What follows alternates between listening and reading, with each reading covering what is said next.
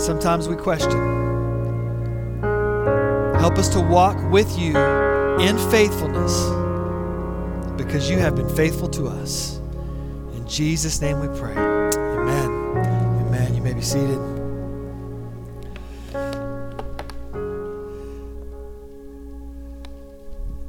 Man, that's pretty cool, isn't it?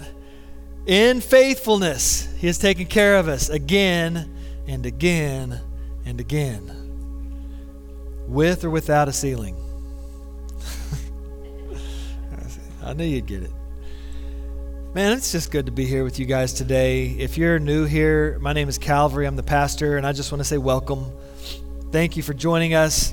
Um, you know, this is uh, this is a good day. Um, fill you in on, on, a couple of things that are uh, going on. We've, of course, has been the topic of the day. As I'm looking at you, I can see, you know, about half of you are looking up. Um, just ceiling tile are gone. It's going to be okay. uh, the plan is, and I don't know if you guys knew this. Uh, our partnership with the school has been has really been good uh, for us in more ways than just the children's lives and the teachers that we're able to impact. But um, also in this partnership, there's several things that have happened that's been beneficial for us. One of those is uh, having fire sprinklers installed, and that's the reason for all of what you see here. Um, it's a, a life safety thing that is, I think, uh, going to be important for us. But um, if you ultimately the ceiling tile are going to be gone, it's going to be spray foamed up there. Just give you guys what's going on, and that should be uh, hopefully a good thing for us as we move on. But um, also, it's uh, I wanted to talk to you a little bit about all of the things available as school's getting ready to start. There is a um, sorry, I get distracted so easy when I see there's all the movement happening and. Hey, um, so as part of what's going on is like, you know, uh, I, I, know that there's the new Sunday school class that's starting. I know that there's uh, quite a few different. There's a really low hum of bass. It's it's a feedback from the subwoofer. I can feel my feet vibrating. All right, well, we'll just go along with it. Is, am I crazy? Is it just some of you? Okay. All right. Um, so maybe uh, Bruno can help with that too. But I want to tell you about that. And you know, we have like the women's Bible study is getting ready to start. The men's Bible study has been, some of you were, um, we've had two different uh, types of Bible study. We started out with uh, an inductive Bible study. It was very deep and it was great. And uh, then for the summer, we've kind of made it a little bit lighter so that we've had, um, we've been watching the, the Chosen TV ser- series, I guess if you call it that, the Chosenness, and which is amazing to see the life of Jesus.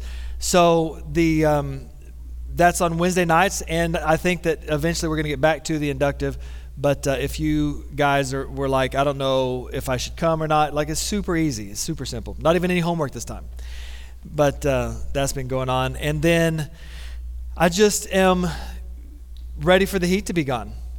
But one thing about coming to this time of the heat being gone is that it's also the time for football to start. It's like we've been wandering in the wilderness. That's been our summer series where we, you know, with the children of Israel as we wander with them. And then uh, we're coming to the end, the promised land, because, you know, the last night, I don't know if you noticed, the first uh, preseason football game, that was awesome. And uh, even though we lost, it was good that football was still, I say we, the Cowboys.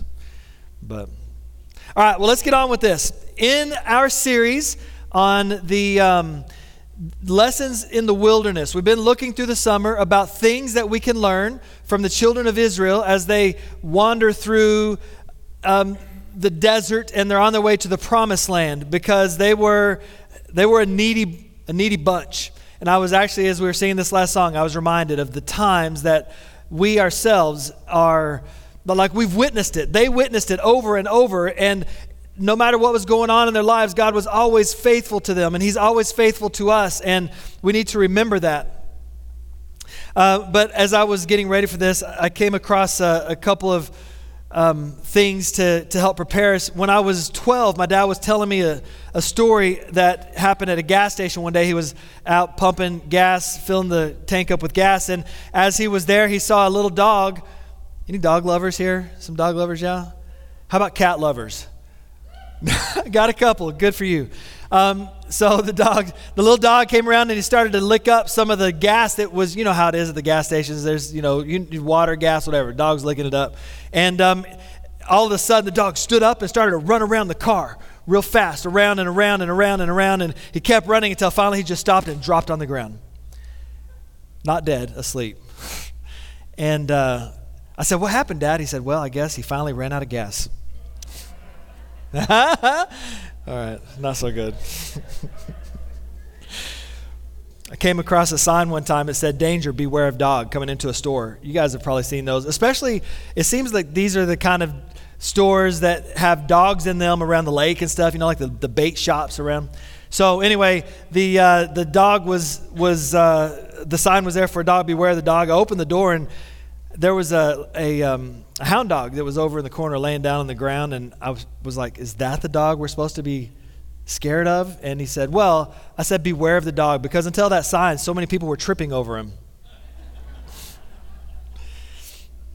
Today I want to just get you warmed up, you know? We're going to look at how God provides, like He provides these funny jokes. Uh, we're going to be in the book of Exodus again. And uh, the message notes today are going to be in the, the church app or the Bible app as well. But um, we're in Exodus chapter 16.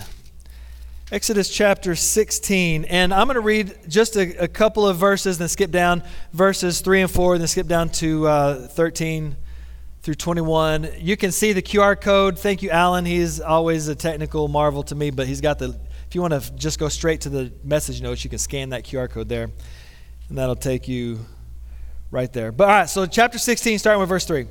The Israelites said to them, If only we had died by the Lord's hand in Egypt there we sat around pots of meat and ate all the food we wanted, but you have brought us into the desert to starve this entire assembly to death. Sounds like us sometimes, right? Then the Lord said to Moses, I will rain down bread from heaven for you. The people are to go out each day and gather enough for that day. In this way, I will test them and see whether they will follow my instructions. And then uh, skip down, if you will, to verse 13. That evening, Quail came and covered the camp, and in the morning there was a layer of dew around the camp. When the dew was gone, thin flakes like frost on the ground appeared on the desert floor. When the Israelites saw it, they said to each other, What is it? For they did, they did not know what it was. Moses said to them, It is the bread the Lord has given you to eat. This is what the Lord has commanded. Each one is to gather as much as he needs. Take an omer for each person you have in your tent. The Israelites did as they were told. Some gathered much, some little. And when they measured it by the omer, he who gathered much did not have too much, and he who gathered little did not have too little. Each one gathered as much as he needed.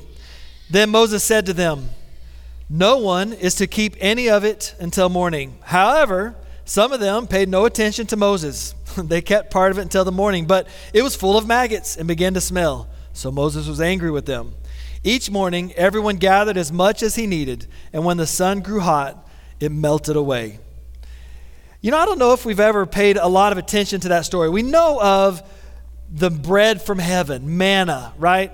I wish we could see what it was like um, today. It would be very interesting to see what this manna was like. But if you notice in, in verse 3, it starts out with them saying, um, if if you had only if we'd only died by the lord's hand in egypt because in egypt at least we sat around and we ate pots of meat and it was such a glorious existence forgetting that they had been slaves right? And they had been set free. Now why do we complain so much? You guys just ever think about that? And if you follow this story they are complaining all the time. And i feel like we complain. Uh, i read a story about a man who robbed a wendy's in atlanta and he came through the, the uh, cash drawer in the drive through, grabbed his, asked them for as much, grabbed all he could. And when he got home, he called twice, complaining that next time there better be more than $586 in the cash drawer. Complaining because he didn't have enough that he had taken. Uh, there was another story about a bank robber in Syracuse, New York. Um, he walked into an Alliance Bank and he, be- uh, he didn't beg, he demanded $20,000. True story. Demanded $20,000. They gave him a bag of cash and he, he took off When he got home and counted it, he saw that there was less than $20,000. So he went back to the bank to complain that they had not given him the $20,000 he asked for, and he was arrested. Complaining is strange, right? Like we're sitting here thinking that's a weird thing to complain about, but we complain. All of us. It, complaining is as natural for us as, as breathing. In fact, psychologists call the root of our need to complain a negative bias. Have you ever heard about this? The negative bias. Some of you are like, no, but I, I've had a negative bias. And what the negative bias is, is it causes us to focus on what is not right rather than what is good. It's a legitimate thing. Most people withhold their negative gripes for their family and their friends, people who can be a sympathetic ear, even though, even though they found that all that griping and complaining is not good for you. Did you know that? I mean, it makes sense, but um, they have found that there, there's this part of your brain called the hippocampus. I'm going to turn into Bill Porter for a second. Hippocampus. All right, the hippocampus is the part of your brain that is.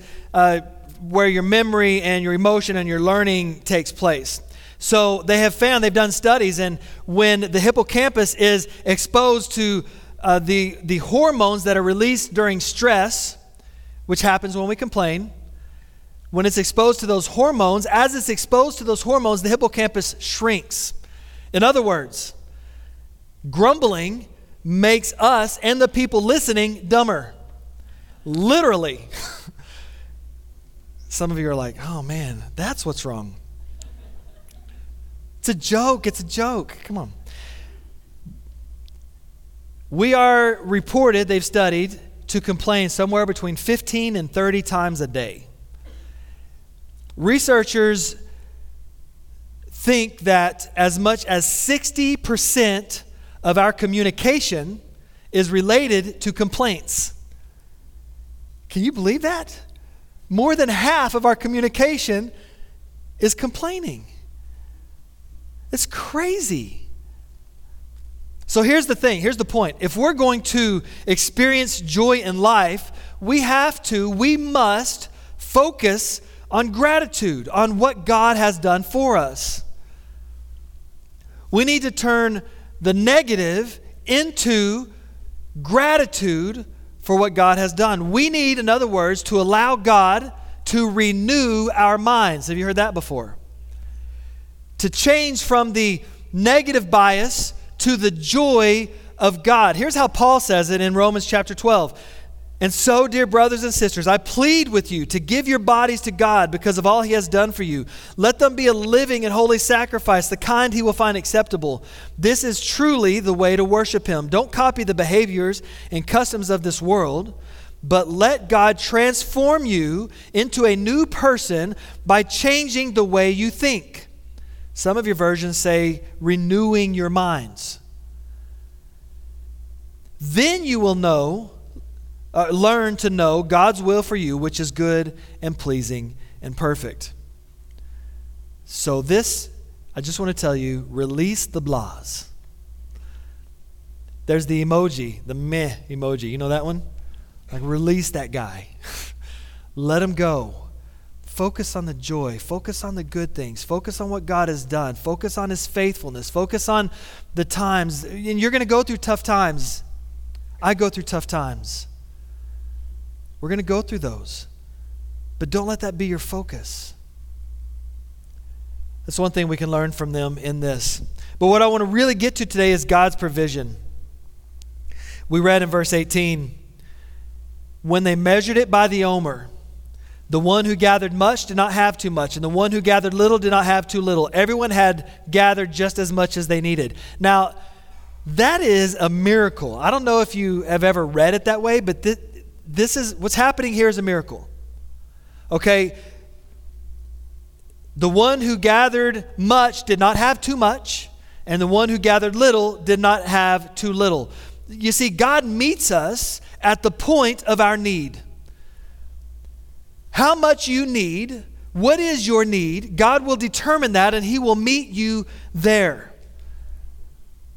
You see, He gave them manna. This was a new food that they had never seen.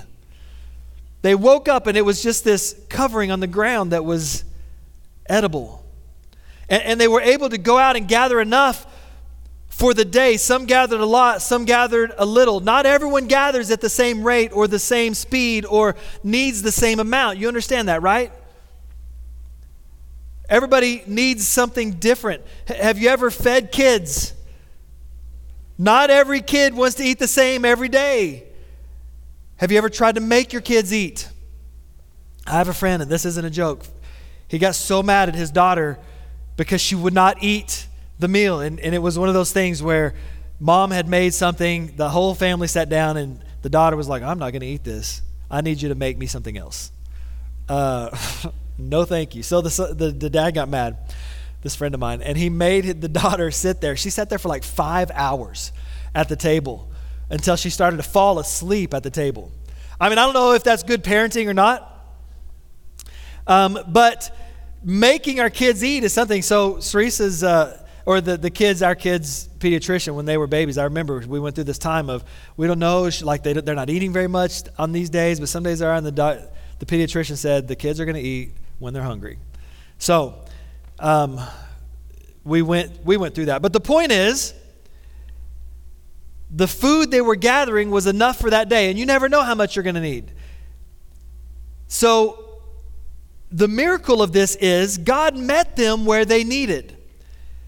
The one who gathered much didn't get too much, and the one who gathered little didn't get too little. So let, us say you were sick one day, and it was your job to gather, and you gathered a little bit, and you're like, I just can't gather anymore. That was enough for the day.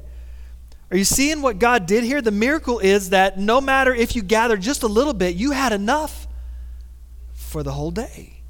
He provided. It wasn't. Are you guys buff? I love buffets. Any any of you like a buffet? That's one of my problems in life is that I love food. It's, we have an unhealthy relationship. And uh, a, buffet is awesome. Golden Corral, yeah, me and my friend Ned, we are Golden Corral lovers. I can't really go to them very often because I'll make a fool of myself. I, am, I imagine that when I'm eating at Golden Corral and those fresh rolls, oh my word. Sorry, I need to stop. So when I'm eating at Golden Corral, is not what God had in mind here. Not that He, he, he provides just what we need. Not enough to make a glutton of yourself, not enough to leave you hungry. So the dad who was sick and went to gather on that day, he gathered enough that lasted the family. And if more was needed, then more is what they had, but only based on what he gathered. Do you see how God works those miracles? Sometimes for us it's hard because we see, okay, I need one pound of whatever this is for the day of manna. I need to go gather a pound so that it'll last me for the day. And if I couldn't gather a pound, maybe it ends up that God provided a pound for you even though you gathered only half a pound. He was meeting them at their need. That's the point. And we don't trust God to meet us there. We want to take care of it. We want to fill the need. We want to do. Someone who was able to gather it doesn't matter how much they gathered, it, it, they had all they needed. But it's still like they were singing the song, I can't get no, remember that? Satisfaction. It's amazing. Because everywhere we look, everybody is seeking satisfaction. It's like a buzzword job satisfaction, and school satisfaction, and teacher satisfaction, and church satisfaction. I can't get satisfied anywhere. 60% of negative bias and uh, negative communication. Listen, this is going to be hard for some of us to hear, but we're not all equal. just, just so you know. We don't all earn the same wages. We don't all have the same privileges or opportunities. We don't all have the same abilities. Whatever it is, we're not all equal. But the one thing that we can be equal in knowing is that our satisfaction will come from God. And we're talking about physical satisfaction, but what about spiritual satisfaction? What about spiritual satisfaction? How were the Israelites satisfied? Well, first, manna met their daily needs. It, it was a physical meat, but still, the manna met their daily needs and, and it satisfied their physical hunger for 40 years. something we don't talk about much, but for 40 years, as they wandered through the desert, they had manna. 40 years. God met their need every day. And the crazy thing is, for that day, they had their need.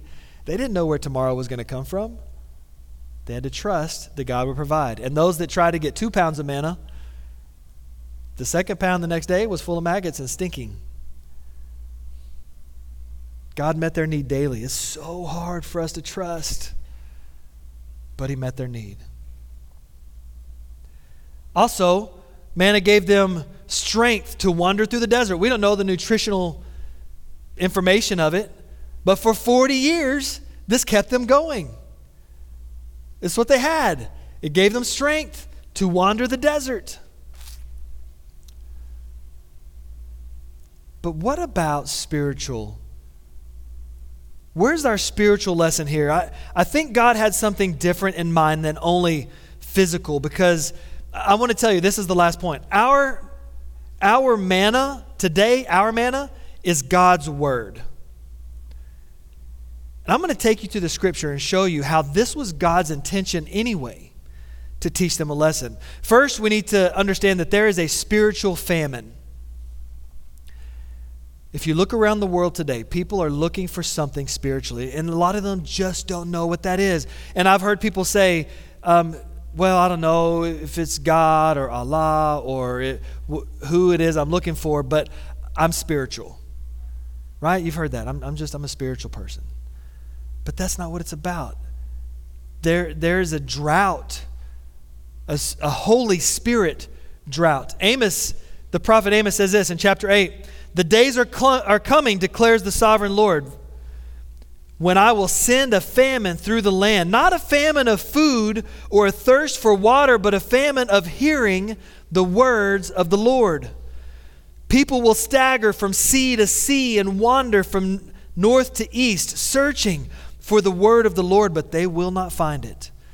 In that day, the lovely young women and strong young men will faint because of thirst. There is today a spiritual famine. People are staggering everywhere, looking for the presence of the Lord. And I'm thankful that we don't have to do that because we know who He is and we know where He is. And we have a relationship with Him and we can meet Him. And this morning, during our time of worship, I met God. I don't know about you, but the Holy Spirit has been speaking to me all morning, and I love it when we, and we don't have to, it's not only when we're gathered together, corporate times of worship like this are amazing, but God will meet you where you're at. Holy Spirit will talk to you when and where you talk to Him if you learn to hear. Thursday, we're going to have our prayer. And if I could just a plug for that, come to the prayer meeting. when I was growing up, and I'm not knocking this, just to give you an understanding of if when I say prayer meeting, when I was growing up, we would have prayer meeting um, at the church. it was one of um, my. Oh, I'm gonna. I don't want to get in trouble. It, was just not my favorite time. Okay, it was just. It wasn't. I love prayer, but the prayer meeting, as you know, a ten year old boy, was miserable because we would we would sit in the pews, and I, I can remember, and the preacher would get up and he would say all right, we're here. Anybody want to give a testimony today? My mom would start elbowing me. 10 years old, give a testimony, son. Give it. and I was like, I don't, mom, I don't even know what to say. Stand up. I can remember her elbowing me to stand up, and I would stand up. And every every week, my testimony was, I just love the Lord, Jesus Christ. And I would sit back down, and everybody's like, oh, isn't that so sweet? I want you to know that, and probably my youth was part of it, but when I say prayer meeting, I don't want that to be the image that gets conjured up for you. Because a time of prayer, a prayer meeting, is a time of sincere drenching of the Spirit. Because we together are calling His name corporately as a group Holy Spirit, we want to meet with you. We want you to speak to us. We want you to speak through us.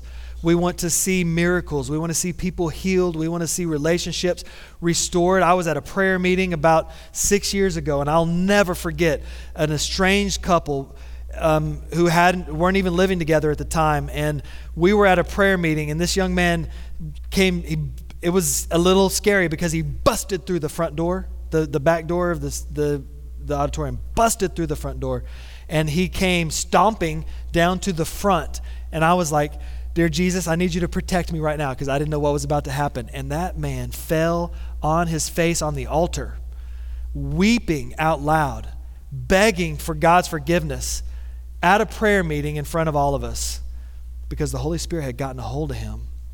That couple today has, is restored six years later, living for Jesus and raising their children for Jesus uh, to be Christians. You just don't know what's going to happen when we call on the name of God together. And that's what we're looking for. There's a spiritual drought, and people are looking for that infilling of the Spirit. So, the spiritual purpose of manna in Deuteronomy chapter 8, we read this. This is Moses writing, He humbled you, causing you to hunger, and then feeding you with manna. I just need to stop because we don't want to be humbled. We are a proud people. God humbled them, causing them to hunger, then fed them manna, which neither you nor your ancestors had known. It was new. To teach you that man does not live on bread alone. You guys know how this goes, but every word that comes from the mouth of the Lord. The spiritual lesson here is not only that God is going to take care of your every need, provide for you daily, only what is necessary but that we must learn to live on every word that comes from the mouth of God. We can't get there unless we know Him. And if we don't know Him, then we are in a spiritual drought. Every word. But what is that word? John tells us in the New Testament what that word is. Not only the scripture, we all know, and people will say, the Word of God, and this is the Word of God. But John says, not only the spoken word, but Jesus Christ Himself. In chapter 1, verse 14, the Word became flesh and made His dwelling among us. We have seen His glory, the glory of the one and only Son who came from the Father, full of grace and truth. Do you see what's happening to the manna? Became the Word Come on, guys, this is good. Then the Word became flesh and made his dwelling among us. Jesus is the manna. John chapter 6, uh, verse 33. Our ancestors ate the manna in the wilderness. I tell you, it is not Moses who has given you the bread from heaven, but it is my Father who gives you the true bread from heaven. Sir, they said, always give us this bread. This is Jesus talking. Then Jesus declared, I am the bread of life. Whoever comes to me will never go thirsty, I mean, hungry. And whoever believes in me will never be thirsty. I am the living bread that comes down from heaven. Whoever eats this bread will live forever. Jesus is the bread of life. The lesson to be learned for us from them is that God humbled them made them where they needed him for their next day's provision. I'm praying that God does not humble me to that extent. I need to approach him already humble. Because if we're in a spiritual drought and he needs to humble you, he will. So that I don't know what's going to happen tomorrow. And I've got to step in faith with him, knowing only he can provide. The provision comes from him. I'm stepping in that. God, I don't know. And then that becomes a spiritual provision in Jesus Christ, who is the Word, who became flesh. So the manna that God gave the Israelites represented God's Word and the life giving presence of Jesus Christ. Both are essential to our spiritual life. So when we talk about the Word of God now. We are talking about the Word. God can also speak to you His Word. And then Jesus is the Word. Mm. Both are available to us, but here's, here's the, the point the process is it's our effort, it requires our effort to seek Him out. You see, He gave them the manna, but they had to gather it. He gave them what they needed, but they had to get out of their tent and do something about it. He was everything that they even wanted. Even when they gathered a little, they had all they needed. It requires effort on our part. The manna may fall from heaven, but it requires effort on our part. We have to have spiritual nourishment, seeking out the manna of God. So we're going to close, and I, I want to have a time of reflection here. I just want you to know that, remember, from the Israelites, who we learned the importance of trusting God for our daily bread. We have to trust Him.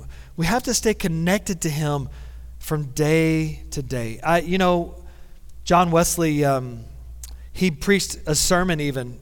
Well, he preached two sermons about this. Uh, one was the means of grace, and he talked about the duty of constant communion. And then he felt it so important, he preached a whole other message about the duty of constant communion. He believed in this idea of constant communion, and, and he promoted it so often because he believed it was a means of God's grace for us.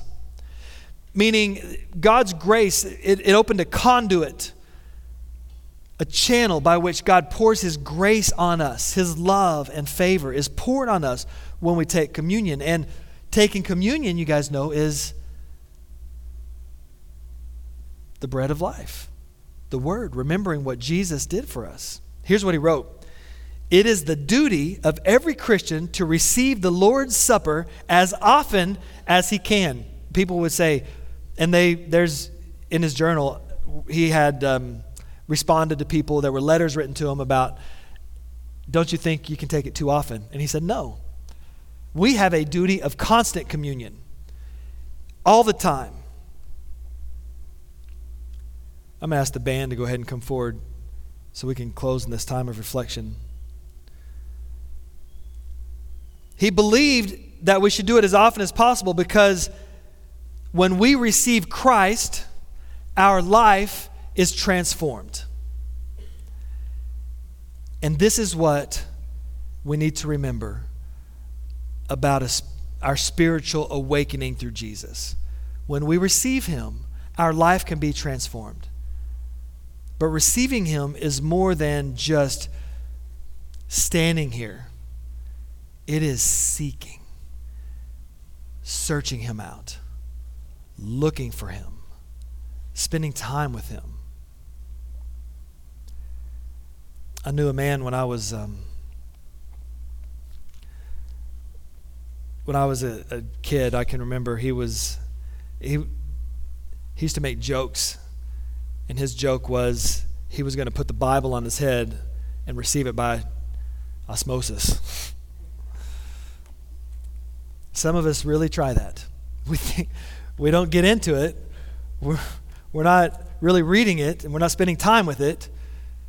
But we have one, and we hope that by our proximity to it, something rubs off. It's not, and, and it's not just this, it's spending time with and hearing and listening. So this morning, I'm just going to ask you guys just bow your heads and close your eyes and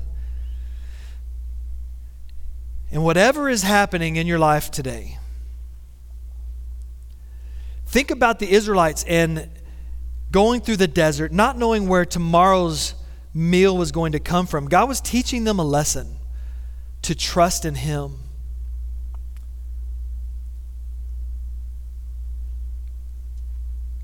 So I'm just going to ask if you will spend these next moments with Jesus and say, Jesus, I don't know what you have for me, teach me to trust in you. Holy Spirit, I ask this morning that you would just open all of our hearts. Help us to receive the bread of life, who is Jesus. It's so interesting to see that in Deuteronomy, he talks about teaching a lesson to receive the bread of life. It's every word that comes from the mouth of God, and then that word ends up being Jesus Christ. Man, thank you. Thank you, Jesus. Thank you, Jesus.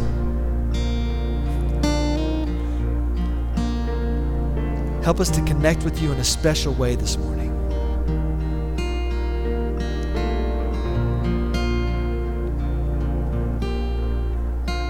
We love you.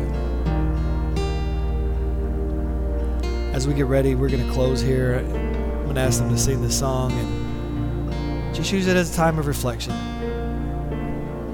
What is it going to take to receive the Word who is the bread of life? Jesus, help us to trust you.